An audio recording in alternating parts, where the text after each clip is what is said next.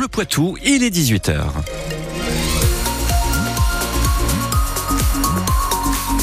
Avant de retrouver Noémie Guillotin pour les infos, un petit point sur la météo. Il va faire euh, froid cette nuit puisque le thermomètre affichera 0 degré dans les Deux-Sèvres et dans la Vienne également. Je rappelle qu'il y a une vigilance jaune pour le phénomène cru aujourd'hui et demain dans le département des Deux-Sèvres. Le point complet sur la météo après les infos. Noémie Quillotin, faudra-t-il bientôt passer un examen médical pour pouvoir conserver son permis de conduire Eh bien, les députés européens débattent de la question aujourd'hui et demain. Le texte prévoit que le permis de conduire soit valable seulement 15 ans pour les motos, les voitures et les tracteurs. Un examen médical pour tester la vue, l'ouïe et les réflexes des conducteurs. L'objectif est de réduire le nombre d'accidents. Et vous, vous en pensez quoi de cette idée? Et Flamme Sionneau vous a posé la question dans les rues de Poitiers. Je serai peut-être bientôt concernée ou on me dira que je peux plus conduire, mais je trouve que c'est important. Bah souvent, quand je vois des gens qui font des choses un peu graves sur la route, c'est des personnes âgées.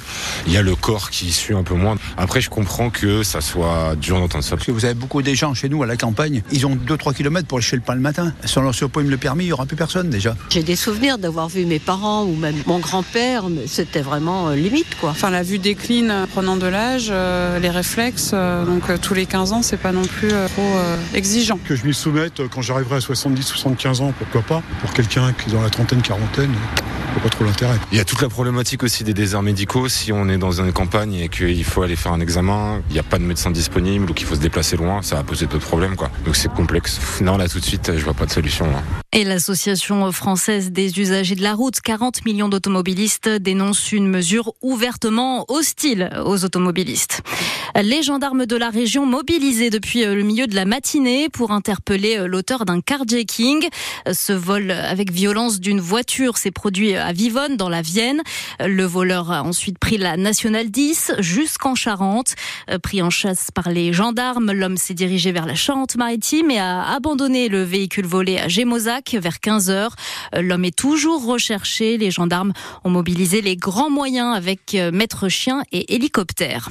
Neuf personnes évacuées après un incendie quartier des Couronneries à Poitiers ce matin.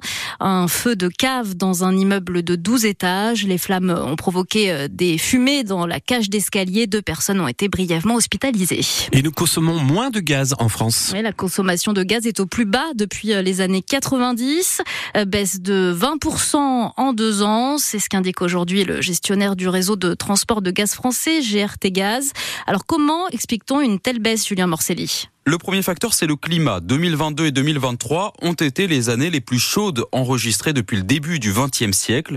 La douceur de l'hiver durant ces deux années a logiquement réduit nos besoins en chauffage, mais ce n'est pas la seule explication, puisque même en excluant les variations météorologiques, notre consommation de gaz a baissé de 13% par rapport à 2021, ce qui signifie, selon GRT Gaz, que les consommateurs ont changé leur comportement, notamment parce que le prix du gaz a explosé en 2022 après le début de la guerre en Ukraine, de quoi nous inciter à limiter notre consommation pour ne pas avoir notre facture exploser. Ça a aussi poussé les industriels à stopper certaines productions ou à se tourner vers d'autres types d'énergie.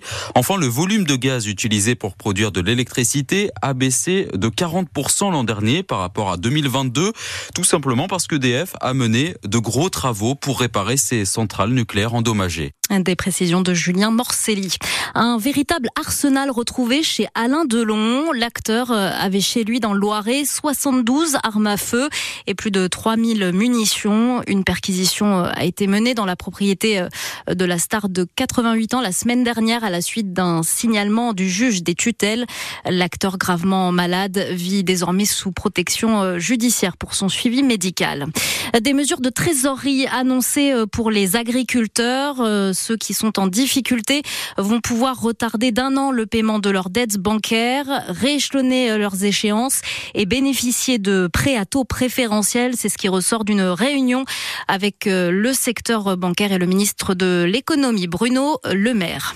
Lui raconte la place qu'ont eu les femmes françaises dans l'agriculture.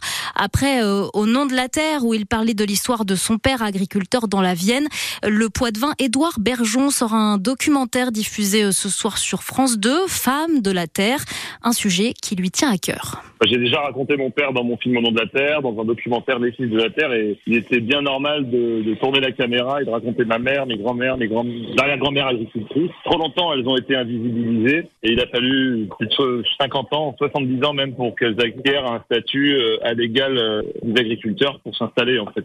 C'est aussi raconter euh, l'histoire de France par les femmes de l'agriculture. Voilà. Il raconte aussi ces femmes d'une manière moderne. Quand on voit ce documentaire, je crois qu'on, bah, il nous fait du bien parce qu'on replonge dans des images d'archives beaucoup et on, on a tous un lien euh, avec la terre, euh, un grand-père, une grand-mère, un oncle qui était agriculteur. En tout cas, euh, c'est une fierté que de, de recueillir leur parole. C'est extraordinaire. Et la diffusion de ce documentaire Femmes de la Terre, c'est ce soir donc sur France 2 à partir de 21h10. Il y a aussi de la Coupe de France de football ce soir, début des quarts de finale, match entre deux clubs de Ligue 1. Lyon reçoit Strasbourg et ça c'est à partir de 20h45.